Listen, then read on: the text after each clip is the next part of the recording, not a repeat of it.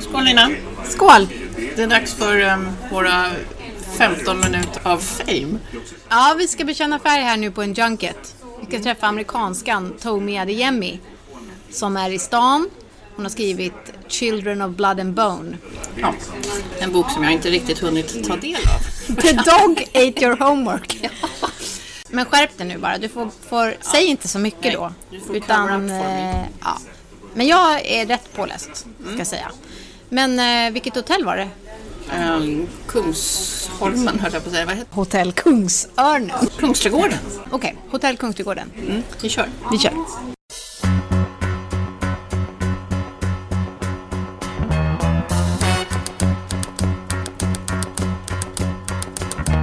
Det är jag som är Nina De är.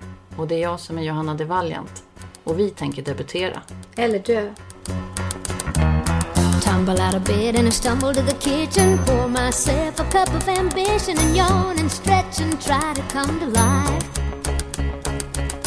Jump in the shower and the blood starts pumping. Out on the streets, the traffic starts jumping with folks like me on the job from nine to five. Working nine to five.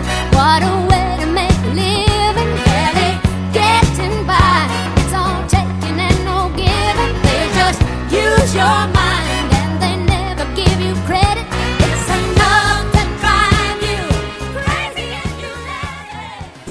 Har vi fått en lokal? Åh, nu har vi fått en lokal också. Fantastiskt.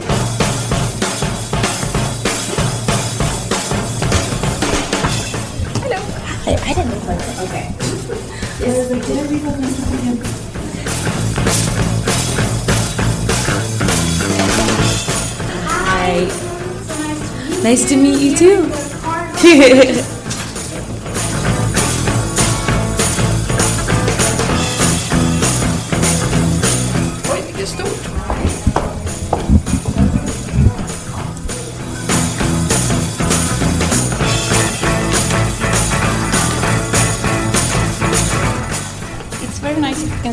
quite close together. So we will make it cozy. It's been a long day for you. Yeah. Yeah. Yeah. You arrived yesterday.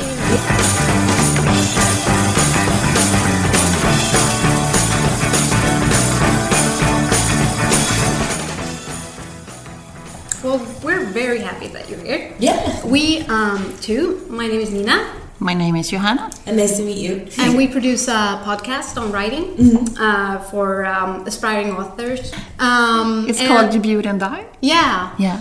That's basically how we feel as struggling wannabe writers. Yeah. And um, of course, we've read a lot about you, read your book, and I've also been uh, peeking on your website. So I hear that you're a basically a writing instructor. Yeah, I, I didn't intend to do it. I just started doing it and it was helping people and it made me feel good because you you could put a blog post up and it would be done.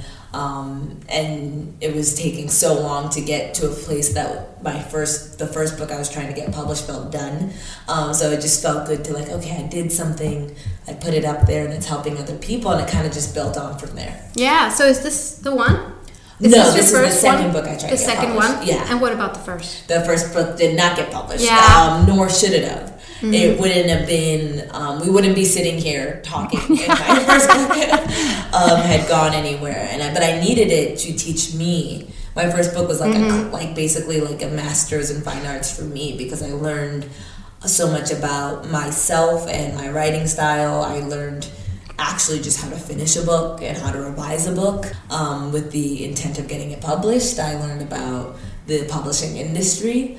Um, I I got to also learn a little bit about more about like those people you see and you're like, oh, I want to be like them. I learned a little bit more about okay, like here are some of the factors. Obviously, there's all these different things involved. It's not like you can just look at someone and be like, I'm going to do that. But um, if you study them enough with like a Ravenclaw mindset, you do begin to see similarities um, and things that you can, I guess, I don't want to say aspire to, but things that you can more actively seek out as opposed to just sit back and hope everything happens because i think that's the other thing is we see these things and we're like oh like, oh, how many magical things had to happen for that. But a lot of times it's not a bunch of magical things, it's a bunch of really well made decisions. They, at least I, in the, with US publishing, they say it's a drought, but then when it rains, it floods. Mm. And I think that's the most accurate way to describe it. Like with my first book, like over the course of maybe six months, I got 12 re- like full rejections. Um, with this book, over the course of like six days, I had like 12 offers. Oh. And I'm like, you know, if you would just, could you average it out? And like, you know, we wanted to come at a steady pace, but it's like there's nothing. And then when something hits, it's like, it's all over. So Yeah. you want to be ready for that or at least have access to people who can talk you through that. I think that was another big point for me is having people who had been through something similar being able to at least help guide me to make the best decision for myself. I had very specific goals. Um, I didn't know it would happen like this. Everything has exceeded my goals, but it was still like what I wanted was very specific, and it's not what every writer wants. Yeah. Um, so if you if you just want to hold your published book one day, like which is an amazing and beautiful dream, you know, it doesn't require it still requires knowledge, but it doesn't require like like the Excel sheets, you know, I have in my mind. um, so it's more that's what I tell people a lot. What what do you want in your heart of hearts? Work backwards from there. And I think research and knowledge is one of the best tools to get there, not just to get there, but also to make it feel possible. You're doing a world tour. Is this Um, your dream? This, I mean, it's crazy because my, I, on a practical sense, like, I, I did want a book that everyone would love. I did want to, like, I did want to have a book that was turned into a movie. that. But I think that's every author's dream too, like secretly. I think that's secretly every author's dream. So it doesn't matter if you're writing like a big epic fantasy or like a thriller. You're se- everyone secretly wants their book to be a movie. So I Yeah, don't, I don't count that as like a dream. Um, to say to travel the world for the book that wasn't even the realm of possibilities for me. So I really want to know why you think there is so few um, heroines with dark skin still in 2018. Yeah, I think it's um, I think it's simple. I think it's people just don't think people want to read those stories. These stories wouldn't make money because it is still a business. Uh, you're not going to see a lot of those things, um, and you're not going to get a lot of people trying to write those things because it's already so hard to get published. And if you see something that is not there, you're not like, oh, here's a gap for me to fill. So I would love to hear more on your writing process. Oh yeah, I can tell you how to start a story. Yeah. Well, the start is tricky. I'm now uh, again after excuse me six years struggling with the first chapter for Yeah. Uh, readmission, and you know it's been back and forth. So I would love to hear some tips from you yeah, I mean, for free, the ones you have. Yeah, I mean the the biggest one is to accept that the first draft is going to be awful. Um, I think that's the other problem. We we get in our own heads because we're like, I love this book so much, and this first chapter is bad, and this sentence isn't pretty, and this, and you just accept that it's going to be bad. It's gonna not bad. It's going to be awful. Um, but then also accept that your favorite books, those first drafts were really bad too. Um, so, because if you're still stuck on the first chapter, that means you're you're. I don't think the problem is you're stuck. I think your problem is you're trying to get it right, and you're not going to get it right on the first try. You're also not going to get it right on the second try, or the third, or the fourth, or the fifth. You know, and then and then people are like, "What? Like this book is around draft 40. Um, and so when people are like, "I love it," I was like, "Good." You better. yeah, it's like you better, you know, because you you rewrite it again and again and again, and that's another. I think the reason I write faster now is because I accept instead of staring at a sentence and being like it's not working, it's not working. Like I'll literally write insert something. You know that's going to be 39 more versions, so Yeah, just go. Yeah. exactly. And it's mm-hmm. honestly it's a freedom mm-hmm. because now for me the first draft is a vacation. Like it can still be stressful when you're trying to get done fast, but it's just like no one's ever going to see this. Hmm. You just need to get to the end so you can start hmm. fixing it. Yeah. So accepting that it's going to be bad for a hmm. while and just push through it. Yeah. Most writing comes out badly. I know very few people who write beautifully on the first um, try, me included. My first drafts are trash. Well, I'm excited to have been gotten this opportunity. I really, really hope that you will make a change for the world with this book. oh yeah, thank you. Thank you so much. Yeah.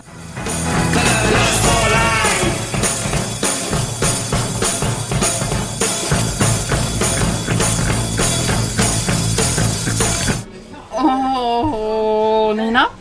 Hur känner du att det gick? ja. Nej, men det... Det blir inte alltid riktigt som man har tänkt sig. Nej, det var lite mer som eh, Hugh Grant på sin junket när han kom från Horse and Hound. Mm.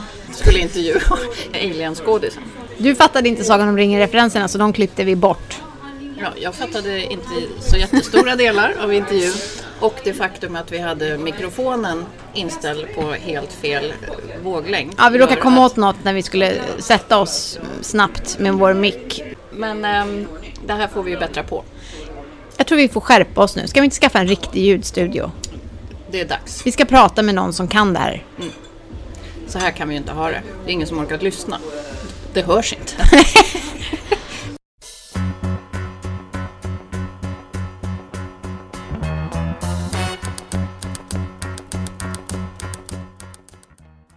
Ja, då sitter vi här i AMK Studios.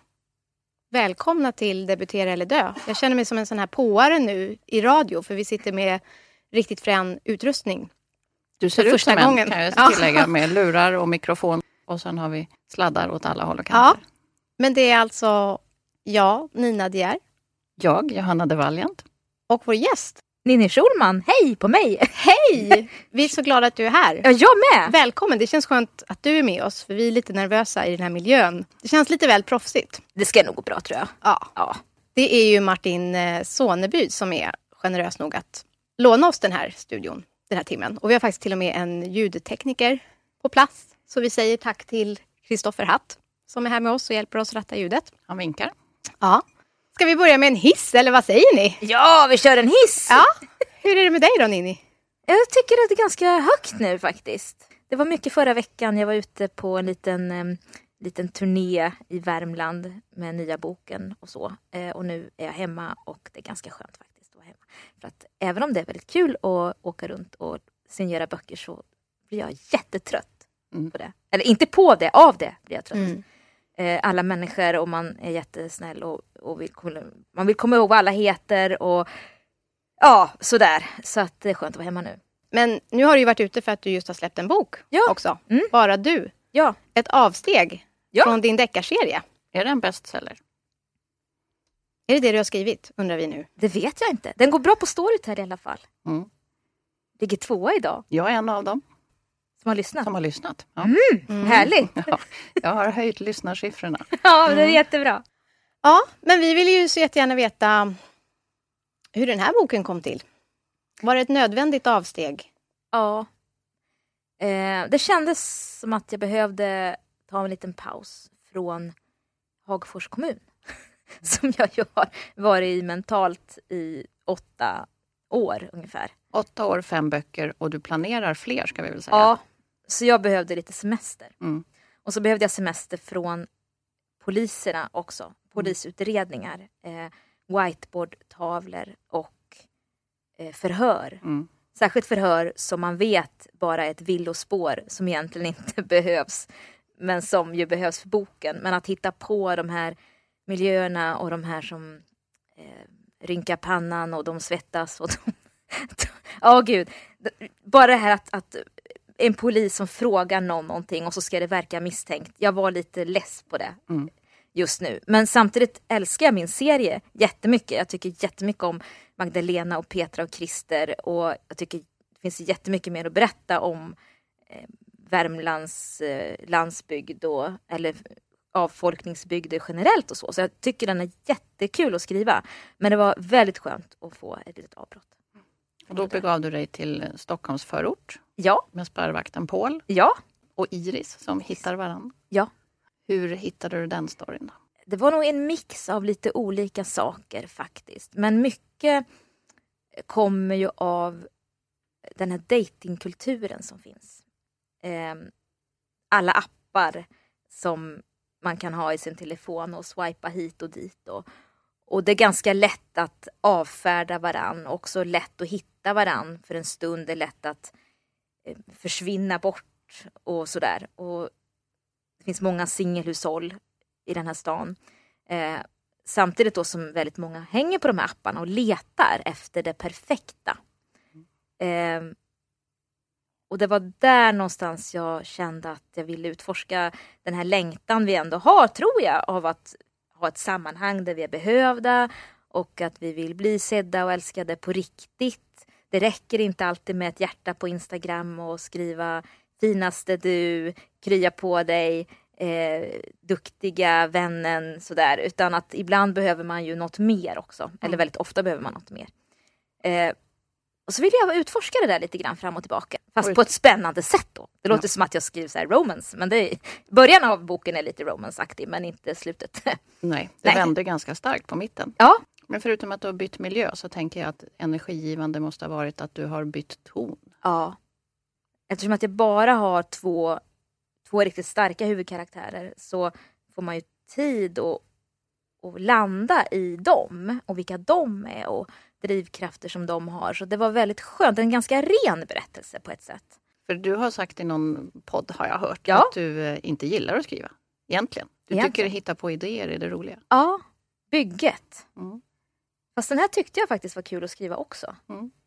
Så att... Eh, Så det är tipset, om man tröttnar så byter man helt genre? ja. Eller testar i alla fall ett annat sätt Precis. att berätta. Eller? Mm. jag, jag vill skriva. Eh, det finns ett behov av mig att berätta, att bygga, att vara i de här världarna som jag hittar på själv. Det är som en sån här ångestdämpande grej, tror jag. Att man har en parallell Mm. värld man kan försvinna in i och, och leka med den där världen och hitta på de här personerna. Och Men leka att, med kompisarna. Ja, leka med, leka med kompisarna och vad ska de göra nu och var ska de åka då och vad ska de säga då? Det är jättekul. Men att, att just sitta ner och formulera meningar har jag inte så mycket behov av egentligen. Okej. Förstår ni vad jag menar? Ja. Jag minns att du sa att det var 15% roligt. I snitt. Ja. Att du har sagt det någon gång. Vad skulle du säga om inte den här mycket. boken? ja, men här är vi nog uppe kanske 40. Ja, men det är bra. Det är jättebra. Ja. Ja. Det tänker jag att vi som alla är skrivande personer, alltså att det är svårt att nästan förstå hur det är den här baksidan. Att verkligen slöjda fram allt det här. Att det snabbt blir ganska tröttsamt Ja. och långt. Ja, och långt. Mycket text. Mm. som man ska gå tillbaka till igen och igen och igen och bearbeta och redigera och korra. Och, och då när man är i den fasen då vet man ju precis, de har ju bestämt hur allting ska vara så då är ju allt bara förutsägbart och jättesekt och jättetråkigt. Eh, man kan ju inte lura sig själv. Nej, men du kunde ju lura oss. Alltså den är ju väldigt så, hur ska det gå om man vänder sida? Ena sidan är det så och andra är det si och man vet inte vem som är knäpp. Jag höll ju på spärrvakten in i det sista. Ja. Som gammal spärrvakt själv. Ja, Jag kände ja. liksom det här uh, yrket i mig kom Ja. in. Jag har också suttit i Brommaplan. Du har det? Ja, bor Som i han. Abrahamsberg. Nej. Så att eh, jag kände ju, jag kunde identifiera mig mer med honom. Men det Ja. är ju en komplicerad em, relation. Mm. Helt klart. Ja, helt klart en Ah. komplicerad relation. Och det var det som var, var själva utmaningen. Att, Mm. att man ska inte fatta riktigt och att det ändå ska kännas eh, hyfsat trovärdigt. Det var ju en feelgood första halvan Ja. och sen förvandlade du det till en rysare. Mm. Och då tänker jag, kan det också vara ett sätt att hålla energin uppe? Ja, men det tror jag nog. Att det var den här glidningen. Jag tänkte med boken som eh, när man tänker dramaturgi annars då är det de här kurvorna upp och ner och det ska vara eh, ja, klimax där och så ska det gå upp och ner så här. Men jag tänkte mig som en tratt. Mm. Att först så är det försommar och ljust och det är fester och det är kaféer och det är middagar och, och så här. Och sen så smalnar det av mer och mer och mer den här berättelsen. Jag hade tratten i huvudet när jag skrev att först är det härligt, sen blir det mi- mindre och mindre härligt. Mm. Det är jättelite härligt på slutet. Jag vet, det är jätte, jätte, jättelitet. Kortfattat kan man säga att du inte romantiserade glesbygden i den här boken. Och det tror jag inte jag gör någon gång faktiskt. Eh, riktigt. Jag är ju livrädd för skog och så. Mm. Och snö. Och kyla. Men det är ju jätteintressant det där att skriva kanske om det man är rädd för. Ja. Att det många gör det. Ja, men jag tror det. Jag är uppvuxen i skogen. Nej men det tror Ja. jag faktiskt att man ska göra. Man ska gå på det man, det man själv är rädd för kan man ju beskriva på ett skrämmande sätt. Det är svårt att hitta på en rädsla som man inte själv har. Mm. Så. I den här så tänkte jag mycket på den här spänningen mellan vad som är uttänkt från början och vad som är plan. Och sen när karaktärerna bara börjar leva och göra saker av sig själva. Om du kunde se Något sånt. Alltså det känns lite som en sån typ av roman där de bara plötsligt börjar göra saker. Ja. Och det blir bara mer och mer crazy. Ja, det, det var faktiskt lite så. Men mycket kom, eftersom att jag inte gillar att skriva så mycket, så Nej. tänkte jag ganska mycket innan. Och samla på mig scener sådär.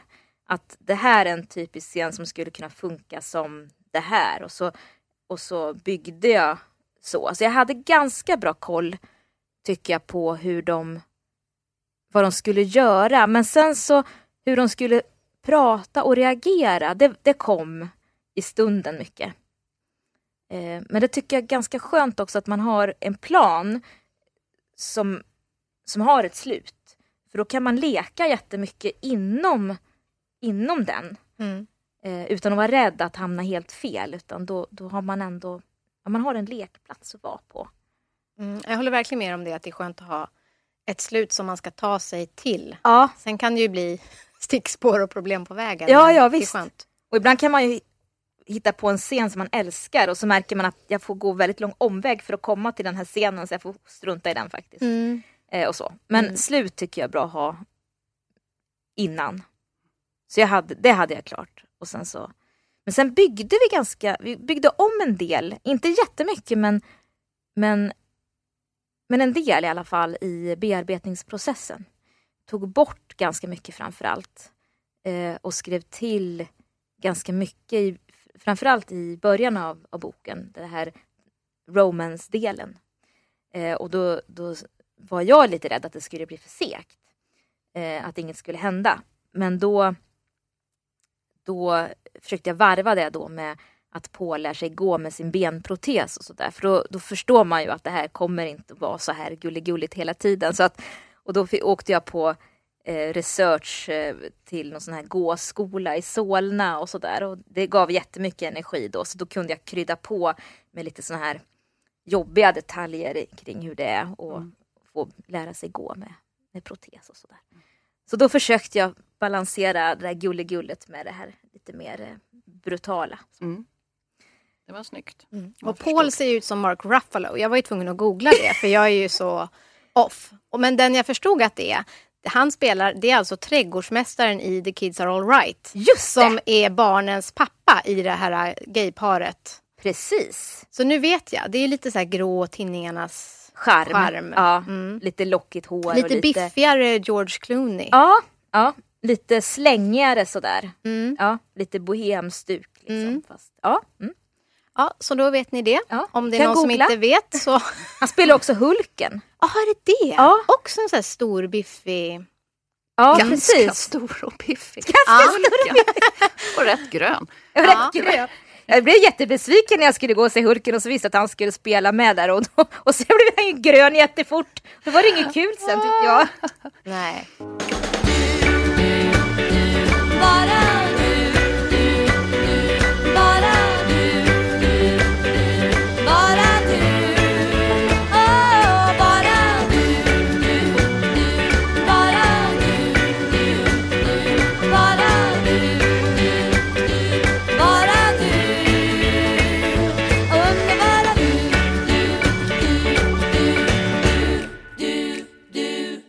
Jag dras ju till relationsromaner.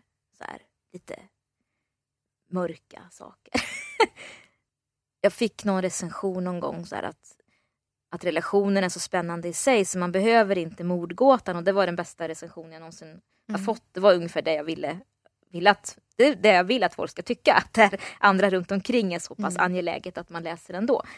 Eh, så det har funnits där hela tiden och när jag stack emellan, när jag bestämde mig för att efter fem böcker så ska jag skriva något annat så var jag ju så här lite, ska jag köra på en renodlad relationsroman eller med spänning. Men sen så jag är otroligt tacksam över att ha läsare idag.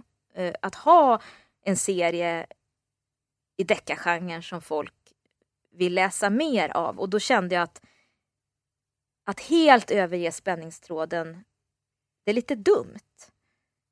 Så då, och, och också för mig själv att det är lättare att skriva när man har den här spänningsbågen eh, med sig. Så då, då fick det bli så den här gången. Men sen så någon gång så ska jag, hoppas jag våga. Men det är det där att jag har så svårt att tänka att jag ska sitta i tre år och skriva på en, en roman. Risken är att, att jag får bara ångest. Liksom. Mm. Ja, men det är mycket ångest. Ja, mycket ångest blir det. skrivandet, Men man måste lura sig själv för att kunna klara av det tror jag. Att, att det måste... Ja, jag måste ha mitt tempo också. Jag, jag har ungefär ett och ett halvt år emellan böckerna och det är mitt tempo. Eh, och så kan jag tycka, men det är så här, man blir aldrig nöjd heller. Tittar man på andra författare, ja men, men eh, han skriver en bok per år. Oj vad jag är dålig, jag har ett och ett halvt år emellan. Och så är det någon som har suttit hemma i, sju år och skrivit värsta bästa romanen. Ja men så, det är så en riktig författare är. Man skriver i sju år, oj. Ja, som Donna Nu är jag Tartt, dålig. tio år Ja, mellan. ja, och jag vet inte om jag hade suttit hemma och Gud vilken press man skulle känna efter fem år och så var man ändå inte klar. Jag skulle, nej, jag Hallå, skulle må hallå, välkommen till vår jättedåligt. nej, men jag skulle må skitdåligt. Uh. Men ja, Jag Mm. har en känsla av att du har en bok inom dig som du inte har klämt ur dig. den är ogjord. Mm. Vi får se om den blir gjord någon gång. Mm. Ja, vi får se. Det kanske tar mer energi än ger, vad tror du? Det är exakt det jag funderar på. För att även när jag skriver de här underhållningsböckerna, det tar ju jättemycket energi. Mm. Det vet ju ni som skriver. Alltså man, man undrar ju varför måste jag hålla på med det här Mm. egentligen? Oj. Jag skulle bli mycket mer lycklig om jag inte hade det här gnaget inom mig att jag måste skriva liksom. Det har jag önskat så många gånger. Att om jag bara nöjde mig med något annat. Vad enkelt det vore. Eh, och så skriver man och så har man den här 15 procenten i den här boken och 40 procent som var ganska kul. Varför frivilligt håller jag på och skriver om såna här saker? Eh, och just precis exakt det har jag funderat på. Kommer den här boken som jag skulle vilja skriva ta, kanske ta liv av mig? Mm. Jag kanske inte orkar, jag kanske går in i en psykos eller något. Men klarar jag du att undvika att ta reda på det? Jag vet eh, Förmodligen inte. Nej. Förmodligen kommer jag att testa. Det viktiga är väl att du inte skriver den på tid. Att du har något eh, förlag som väntar och ger dig Exakt. deadlines. Utan du får göra hur du vill med Exakt. Så att jag har ju lite några textsnuttar sådär i datorn som det är väl så jag tänker att jag får skriva den lite så här vid sidan Mm. av, lite hemligt Mm. och inte riktigt berätta det. För jag vill inte ha tid och jag vill inte att det ska vara att jag ska pressas till någonting som inte känns rätt. Mm. Utan det måste, då ska varje ord vara bara mitt. Mm. Eh, men det är en svår balansgång det där tycker jag. Men den som inte vill läsa den boken, hmm. Ja, den är väntad. Den Men nu är det väntad. jättehemligt då här i, Ja. när vi har pratat om det. Men jag tror ju verkligen det där också att man kanske måste slå sig in djupare och djupare i alla de där inre kamrarna. Ja. Alltså man kanske inte kan börja Börja den där. som satt längst in. Nej, det tror jag inte. Nej, det tror jag faktiskt inte. Jag, jag tror att jag har gjort rätt liksom att skriva om saker som engagerar mig men ändå inte är på liv och död sådär för mig utan att bygga upp någonting som både en rutin att skriva men också någon sorts eh, tillit till ett förlag och, och sånt. Eh, Och då kanske det kan komma någonting sen någon gång. För alla andra som ska fundera eller skriva i sommar, vi vill ju gärna ha mer råd. Mm. Vi som gör den här podden har ju inte debuterat. Nej. Vi glömde ju kanske hissen, om jag ska säga vad min hiss är. Ja, för Så- jag är jättenyfiken på hur det går för er. Jag har Ja, lyssnat på alla höra. avsnitten nu. Åh, jag är jätteengagerad här i era projekt. Ja men vad gulligt. Men jag då Nina ska precis skicka om ett manus som jag har omarbetat efter förslag från förlag som jag skickade in egentligen vid den här tiden förra året. Och då var det sådär nästan, nästan, nästan, nästan att Ja. det gick hela vägen. Och sen slutade det i då att jag fick eh, en hel del bättringsförslag. Och det tar ganska lång tid och man ska få till det på rätt sätt och man har annat i livet. Så nu har jag i alla fall ja, gjort det. och det känns lite sådär som att eh, jag ska skriva högskoleprovet för fjärde gången i förhoppningen att ta mig in på läkarlinjen. Alltså såhär, någonting, man ska göra någonting som är skitsvårt och nu Ja. ska jag än en gång skicka in den här skiten liksom, som jag har harvat på. Just det här manuset från och till i sex år. Fött två barn under tiden och så här, man håller på liksom. Olika slits in och ut. Men det känns väldigt sårbart just det här när man ska skicka in igen och blotta sig. Och liksom, nu har jag gjort det här.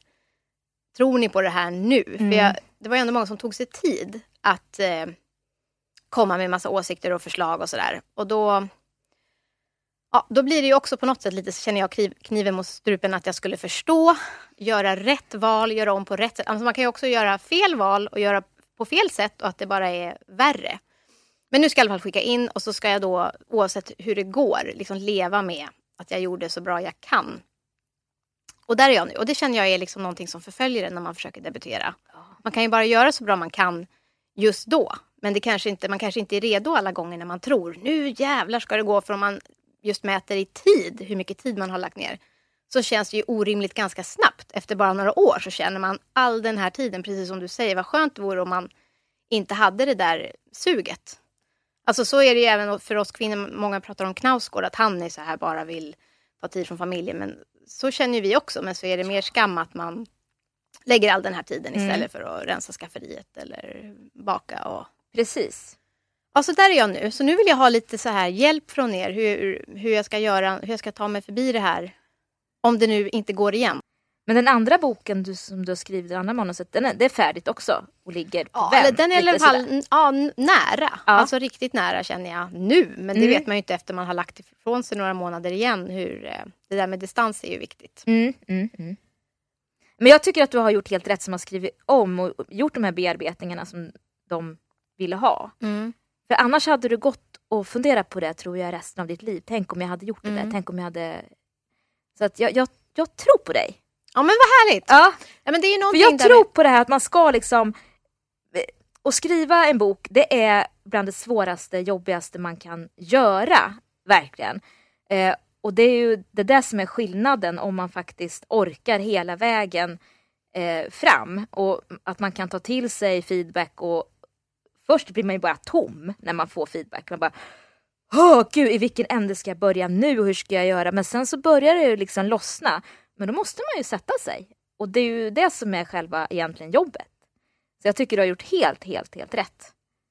Så grattis! Ja, jag. men tack. Ett, ett bra beslut. Ja, vi får Ja. se. Jag sa ju till Johanna, vi ältar ju mycket med varandra och då kände jag så här, men hur deppig kan man bli? Alltså för om det då blir nej så här, vi ser att du har kämpat men liksom det gick inte hela vägen. Ja, ja, då har jag backup ändå den här andra. Ja, du har ju faktiskt Manuset. det. Ja. Men ändå så är det ju någonting med det finns ju många poddar och många framgångsstories och så här man ska framåt, framåt, framåt. Till slut vill man ju ha en upp och att liksom någonting föll sig rätt. Det är ju det som jag tror att det är svårare när liksom åren börjar ticka på och så plötsligt har det gått sex, sju, åtta år, fler manus och sådär.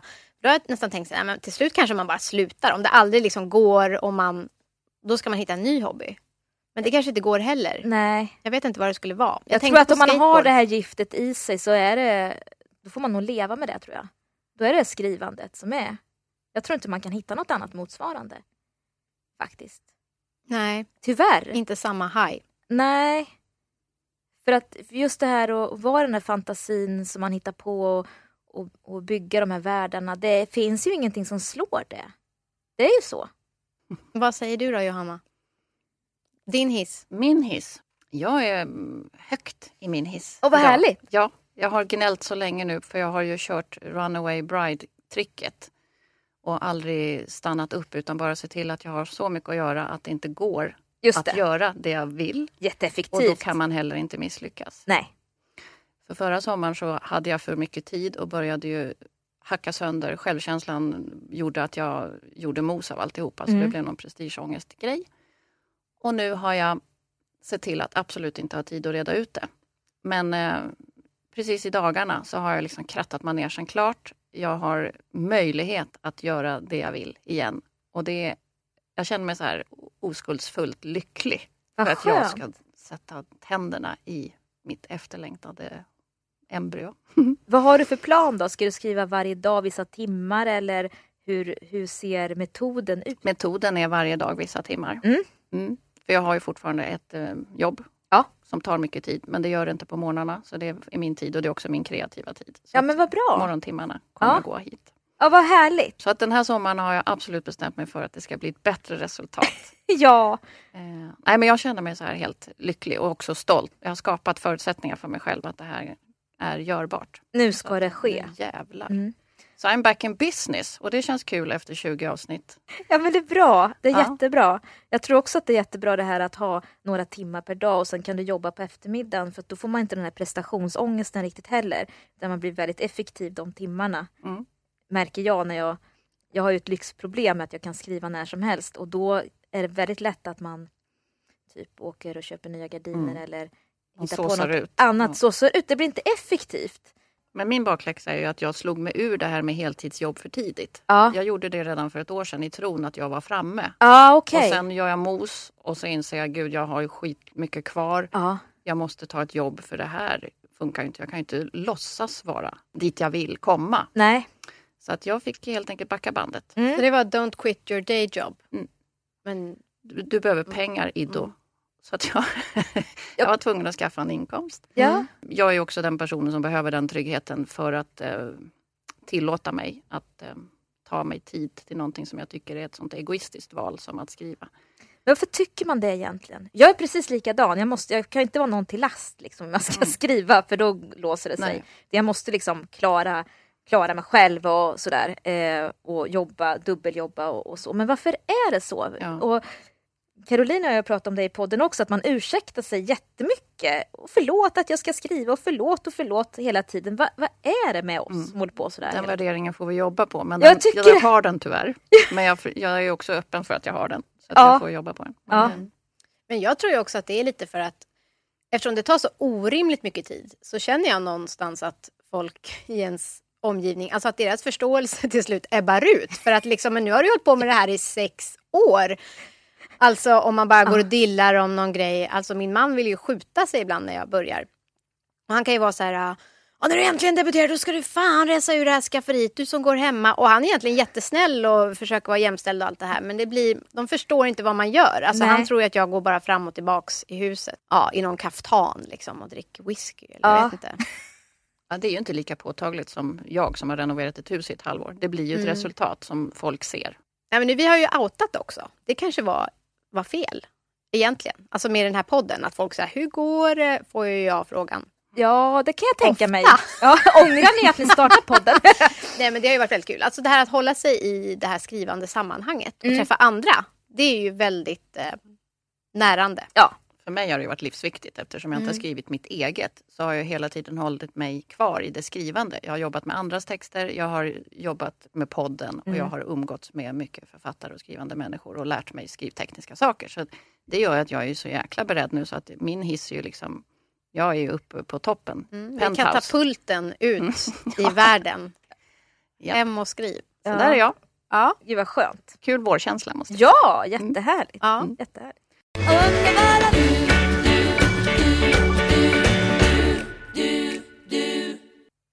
Men har du något råd då om man är lite mer som jag, lite mer depp? Hur ska man plocka upp sig?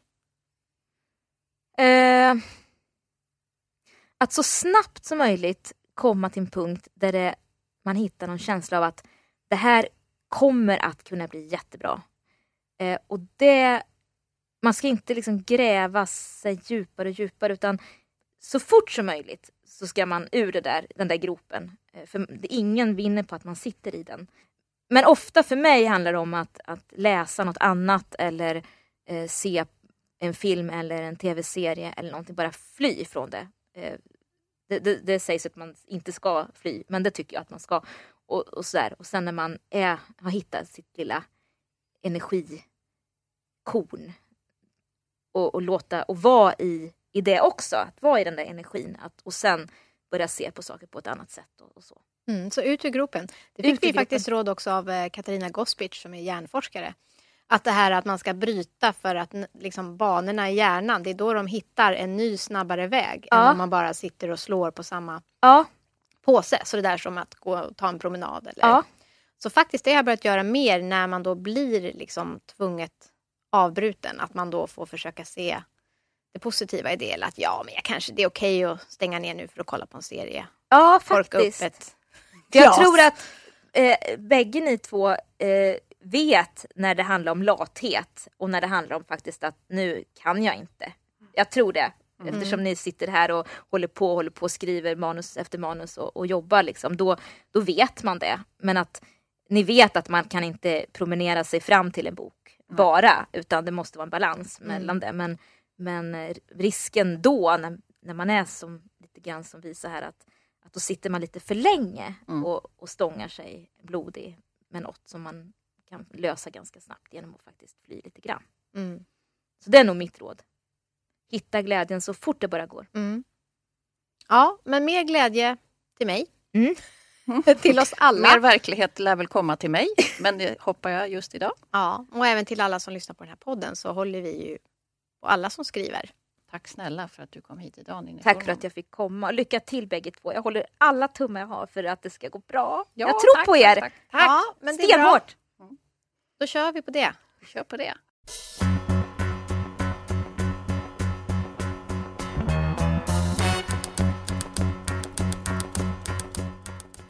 Ja, Nina, nu har vi i pipeline två spännande avsnitt. Ett om att dupera hjärnan. Det blir spännande. En författare som har skrivit många böcker om eh, mindsetet. Manipulation och sekter. Usch, Mariette Lindstein såklart pratar vi om. hua. Och så eh, ska vi intervjua en författarduo med temat att skriva i par. Ja, Tina Ja, men- Nevala och Henrik Karlsson. Det är ett ämne vi inte har forskat i. Det ska bli kul. Och de jobbar också inom förlagsbranschen så vi ska ta pulsen på allt, självklart. Smaska, smaska. Men så länge, skriv som om det gäller livet. Så hörs vi snart. Tjing!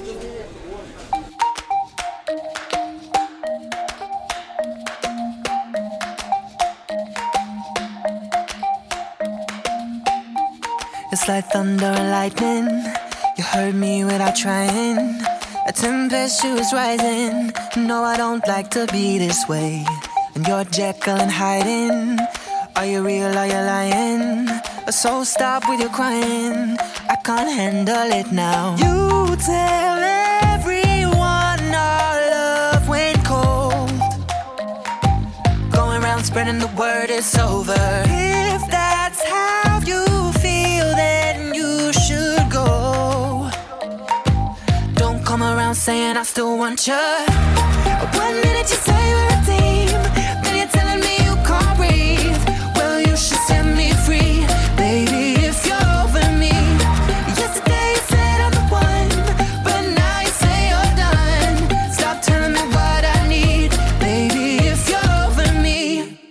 There you go, there I said it. Don't look at me all offended. You played games till it ended. I've got to look out for me. I won't say that it's easy. Oh, I know I hate leaving. But you can't keep deceiving. Does it make you feel good? You tell everyone our love went cold. Going around spreading the word it's over.